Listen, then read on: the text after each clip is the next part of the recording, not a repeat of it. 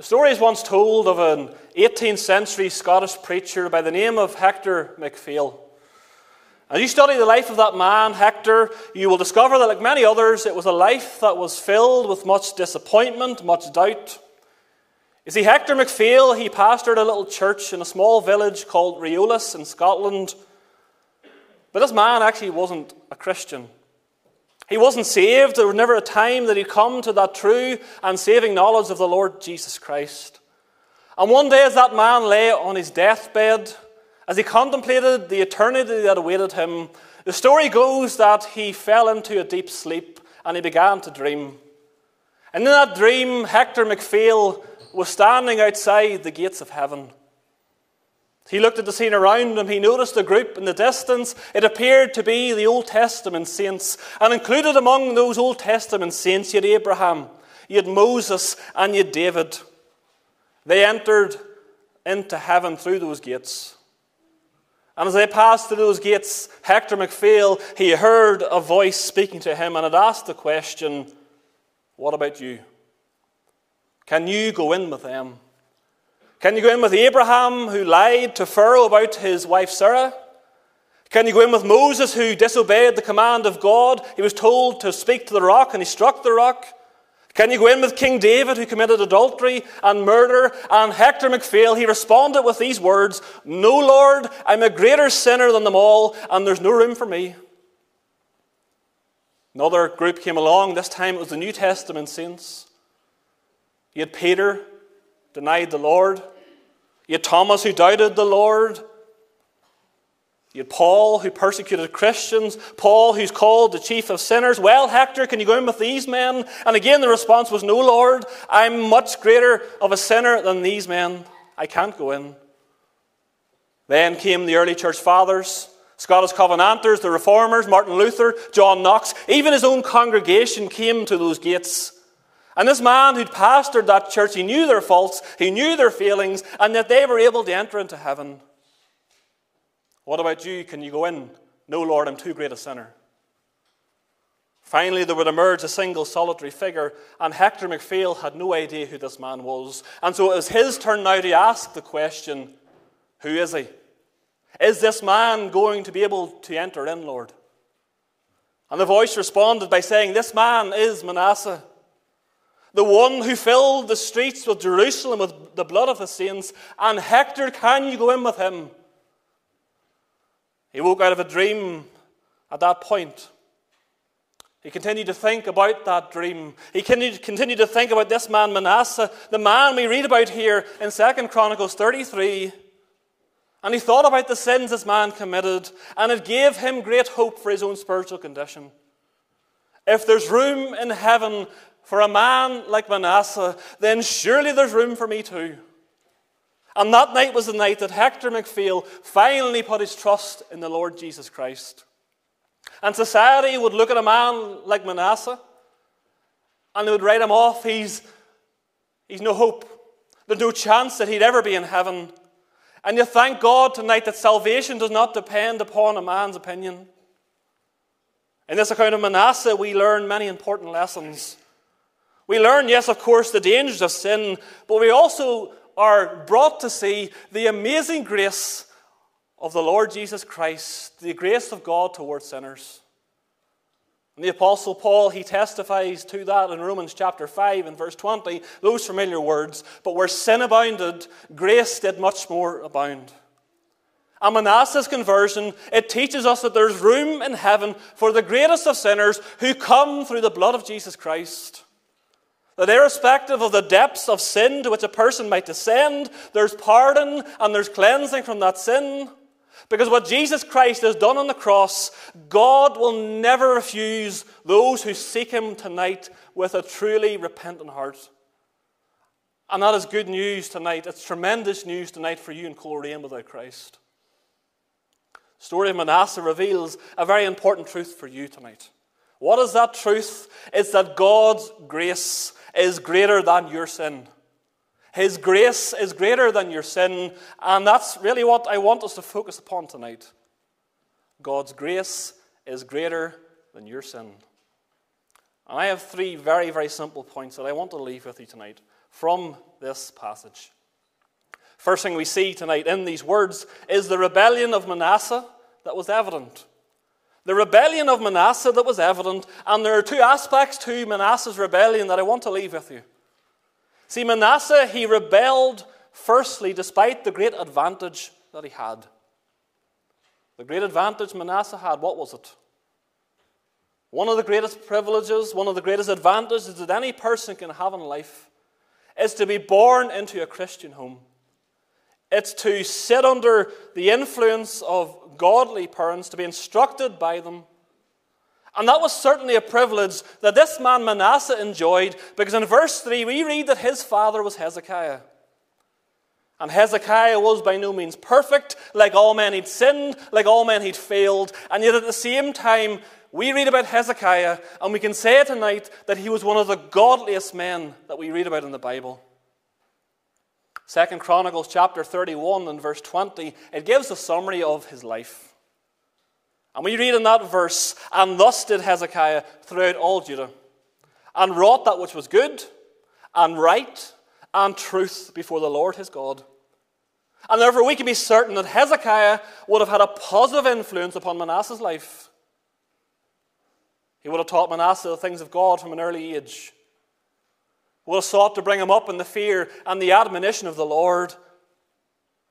And you consider Hezekiah's life prior to this point, and you find and you read about many examples in which the Lord had been merciful, he'd been gracious to Hezekiah.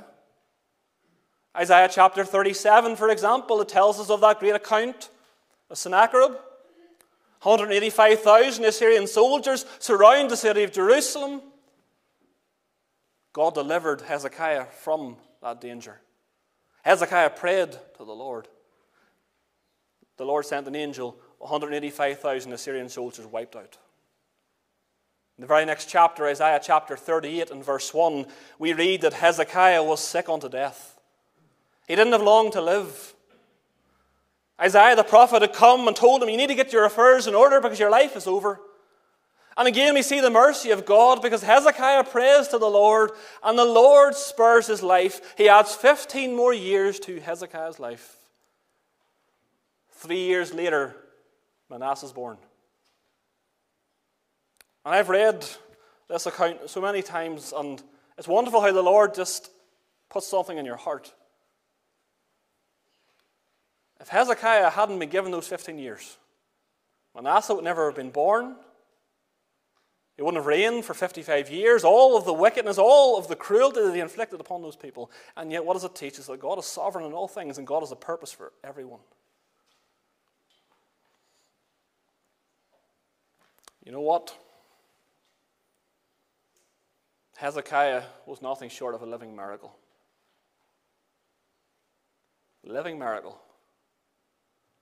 And I'm sure Manasseh would have heard about all the things that happened to his father on numerous occasions, but he was unmoved by it.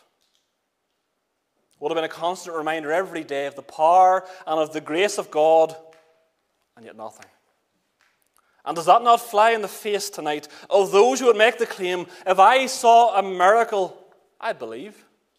If Jesus Christ came into my life, if he did something miraculous, then I'd become a Christian. Manasseh saw a miracle every single day. He looked at his father, he seen what God had done in his life, but he was totally unmoved by it.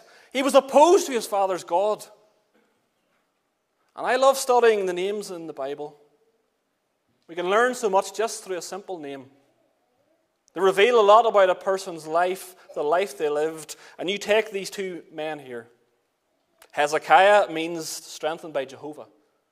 It means Jehovah is my strength. You have Manasseh, it means causing to forget. And if ever two names were more appropriate for two individuals, it is that of Hezekiah and that of Manasseh. Spurred for 15 years, helped in many battles. Truly, Jehovah had been Hezekiah's strength. But you look at Manasseh, you read everything that he did here in 2 Chronicles 33, and he certainly forgot his father's God turned his back on all his father taught him. He detested everything his father had done. Second Chronicles chapter 33 and the verse 2, what does it say? Manasseh did that which was evil in the sight of the Lord. And again, what a contrast it is to Hezekiah. Because just a few chapters back in 2 Chronicles chapter 29 and verse 2, we read the words Hezekiah did that which was right in the sight of the Lord. And you think about these two men, what can we learn from their relationship? Well, we can certainly learn that as Christian parents, we have a great responsibility to teach our children the ways of the Lord. Ought to pray for our children. We ought to encourage our children when they show an interest in the things of God, but our faith in God cannot save them. Because salvation tonight is personal to every single individual. Every individual must personally come to that saving knowledge of Jesus Christ. Your parents' faith tonight will never get you into heaven. And I make that point tonight because there are so many people and they have that kind of attitude. Mom and dad saved.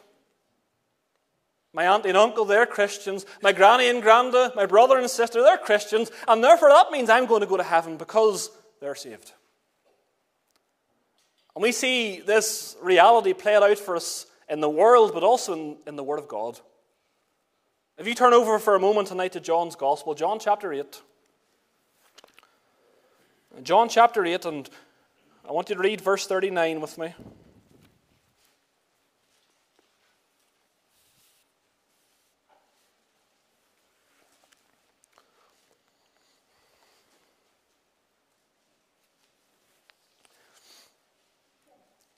John chapter 8, verse 39, really just the opening words. We have the Pharisees here. The Pharisees were the religious leaders, and they're speaking to Christ here. Christ is speaking to them. It says in verse 39 They answered and said unto him, Abraham is our father. And really, what they're saying is this that because we're descendants of Abraham, because we come from his family line, we're guaranteed to be in heaven. But you look at how Christ responds. You look down at verse 44. Look what Christ says to them. He says, Ye are of your father the devil. And in essence, what Christ is saying is this yes, you're part of a certain family, good bloodline, the right name, but this is your true spiritual condition in the sight of God. You're a child of the devil. You're dead in your trespasses and your sins, and because of that, you need to personally come to the Lord in repentance and faith if you're ever to be in heaven with your father Abraham. And the same is true tonight for you without Christ, because you need to personally come to Him. You cannot possibly expect to enter heaven on the back of somebody else's profession of faith. You need a personal, you need a genuine encounter with the Lord Jesus Christ. You see, I say that because when you stand before the Lord, and the Bible says we all will stand before the Lord one day, you're going to stand alone. Nobody else will be with you. You'll be on your own. And that is because salvation is personal to every single individual, and every individual in this world will be judged on an individual basis. So Manasseh here, he rejected the advantage he had.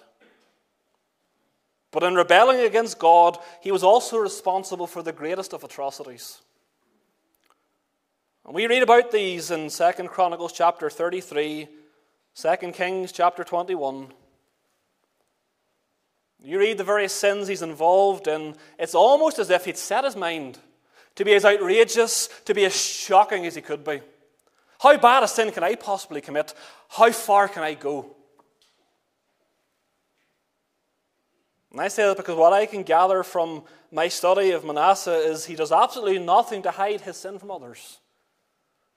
His sin gave him a great sense of pride. And again, is the spirit of Manasseh not prevalent in society tonight? People might not be living and doing the sins that Manasseh is charged with, but many are living in open sin. Many take great pride in what they're doing, they rejoice in it. They're overly shocking, aren't they? In order to see the reaction they can get from others. And you look at some of the sins he's charged with. There's witchcraft, there's idolatry, there's desecrating the temple, there's murder, there's child sacrifice. And what can we learn from that list of sins? It teaches us that sin will always take you further than you imagine it's going to. It will always take you further. How quickly something seemingly innocent and benign can become something that is much more sinister. Wonder how long it was before the building up of idols wasn't enough for Manasseh. He moved on to murder. He moved on to sacrificing innocent children to a pagan god. And some commentators, you read, and they've even suggested that it was Manasseh who was responsible for the death of the prophet Isaiah. He cut Isaiah in two. What an awful death. And again, people will look at Manasseh and they'll say to themselves, Well, I'm okay then. My sin's not anywhere near as bad as his sin. Yes, I committed what you term to be sin tonight, what the Bible says sin is, but I've never done anything like this. And rather than accepting that they have sinned and they need to repent of that sin, they simply deflect. They simply point the finger at other people and say, Look at them. Their sin is much bigger than my sin. And if anybody's going to be in hell, it's going to be that person. It's not going to be me. Nobody ever thinks they're as bad as Manasseh. The Adolf Hitlers of this world, nobody's as bad as that. But the reality tonight is this whether you view your sin as big or small, it is equally offensive to a holy God. And it will equally condemn you to hell for all eternity if you do not repent of that sin. And you can come to meetings like this tonight. You can wear what you deem to be the right dress. Bring a Bible with you. Say the right words to the right people. And outwardly, everything appears to be well with you. But inwardly, your heart is full of sin. And whilst others cannot see it, there's one who sees everything, and that is God. God knows the condition of every one of our hearts tonight. And one of the worst things you could ever do is to die on a profession of I'm religious, I'm a good person, I went to church all my life, and think you're going to be okay because the Bible says you won't be. Ignorance will not be an excuse in the day of judgment. It will bring you to hell in the same way. That's the rebellion tonight that Manasseh was involved in, and it was very evident in his life. But following on from that, the second thing we see in this passage is the ruin that ensued because of that rebellion.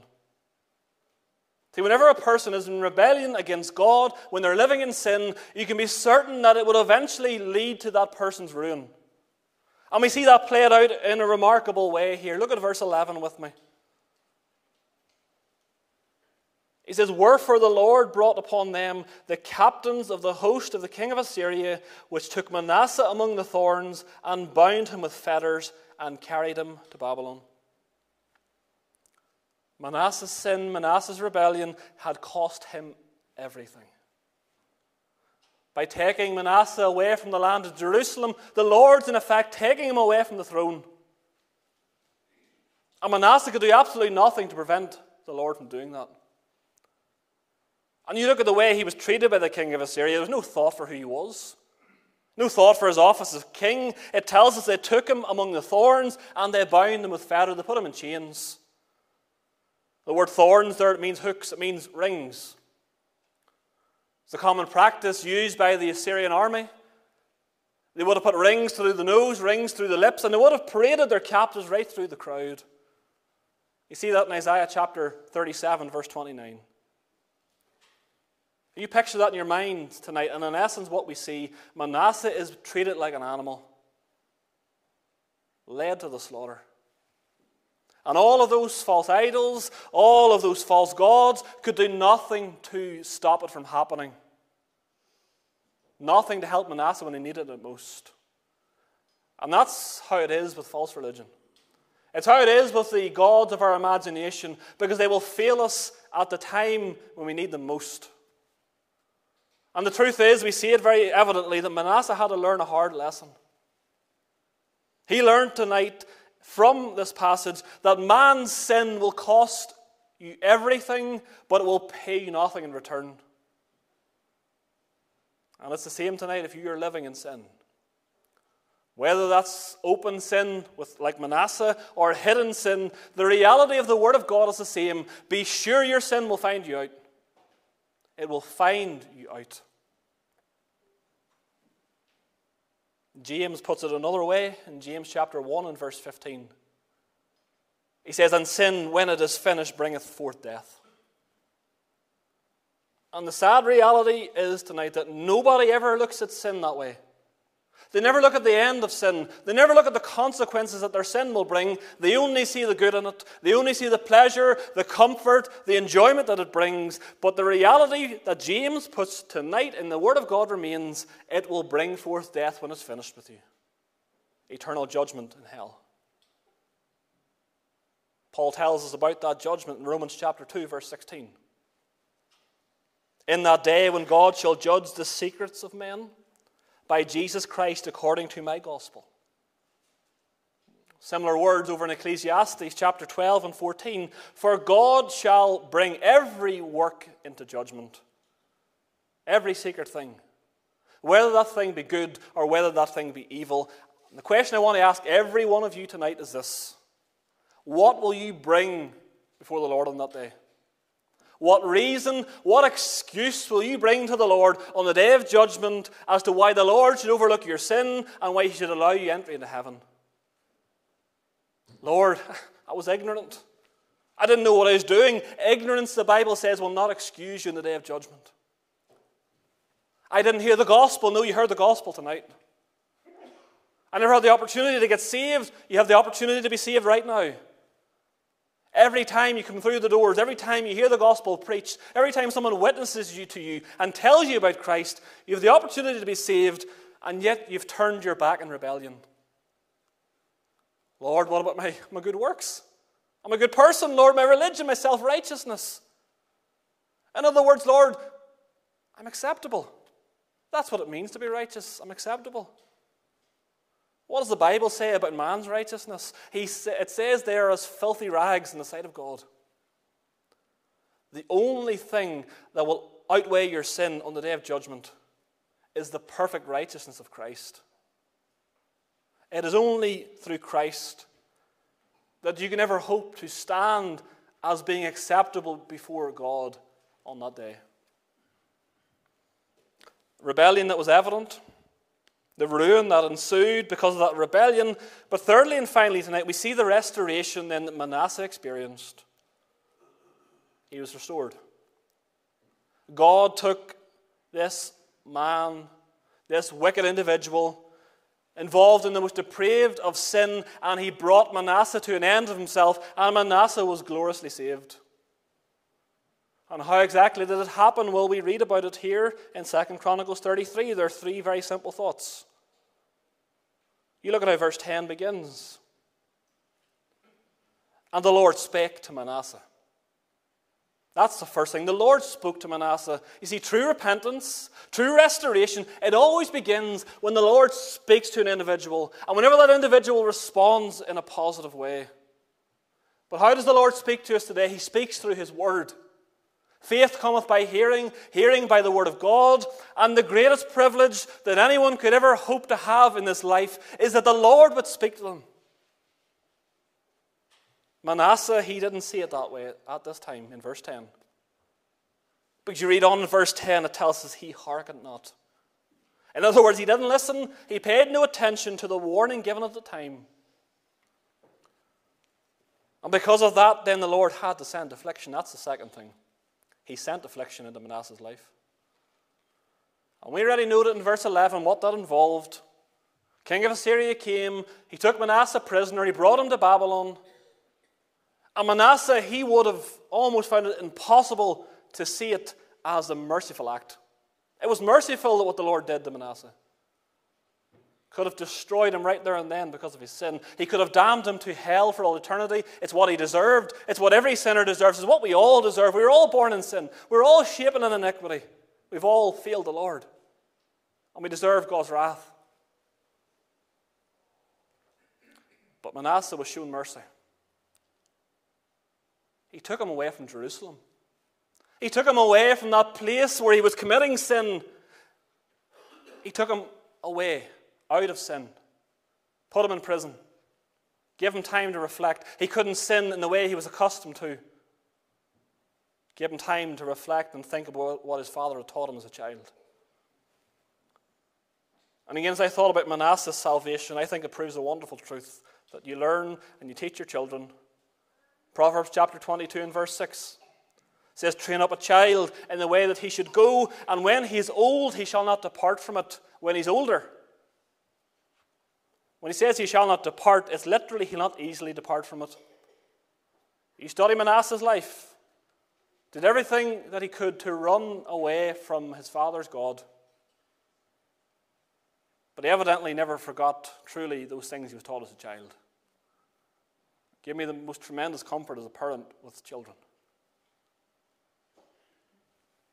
Manasseh here, then the final thing he had to do. So the Lord spoke to Manasseh. The Lord sent affliction. But then Manasseh, he sought the Lord.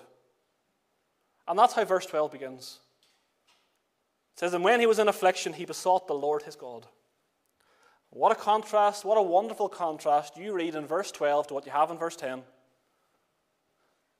Because when the Lord speaks to Manasseh in verse 10, Manasseh doesn't listen. But when Manasseh first speaks to the Lord in verse 12, the Lord hears Manasseh immediately. And you read what follows on in verse 13 he prayed unto him. He was entreated of him, and he heard his supplication. And it had taken Manasseh so long to get to this point.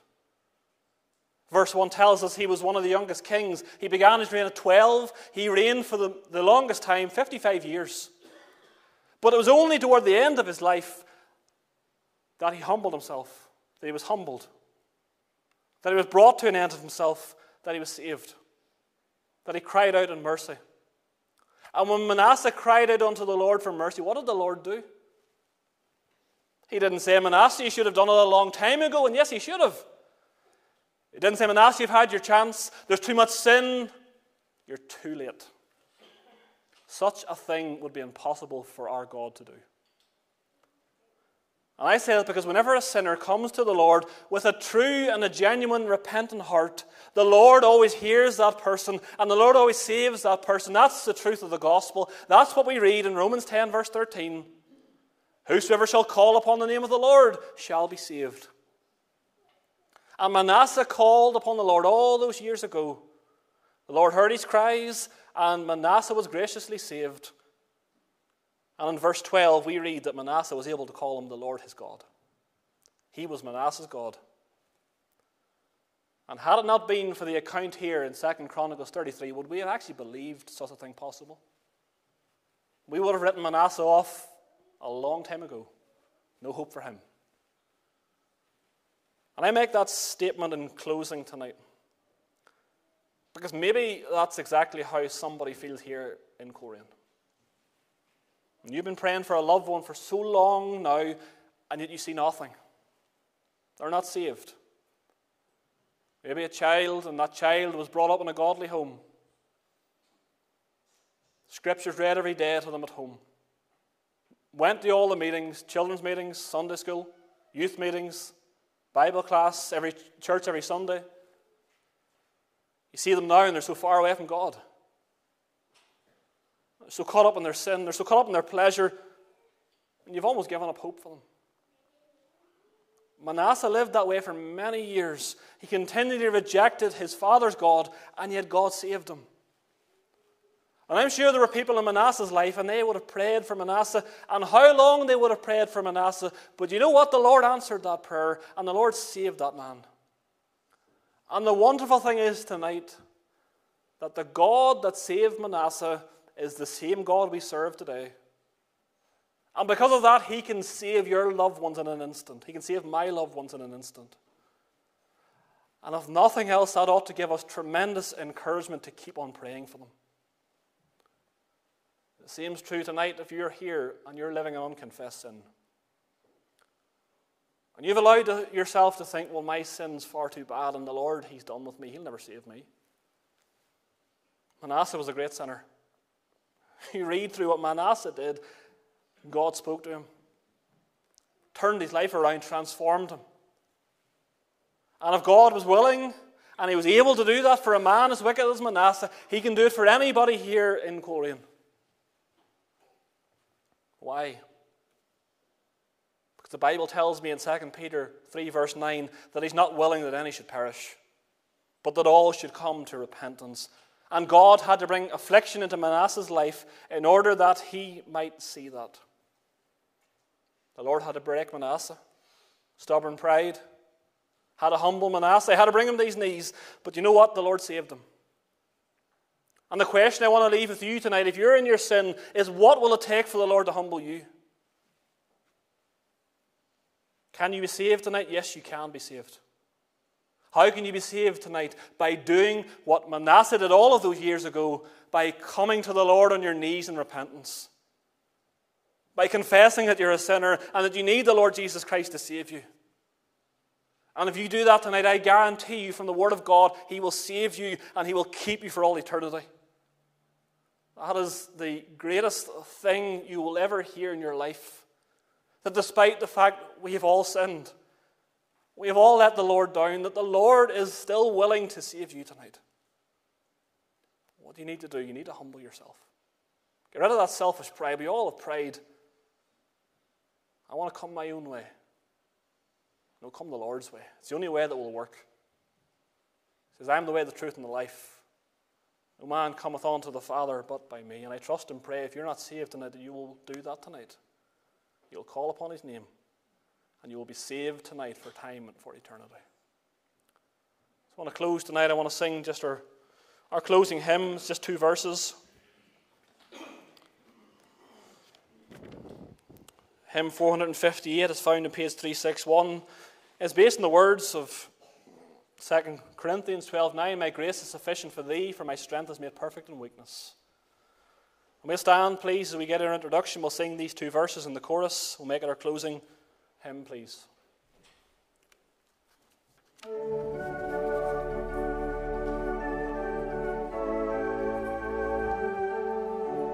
Let's stand to sing, please.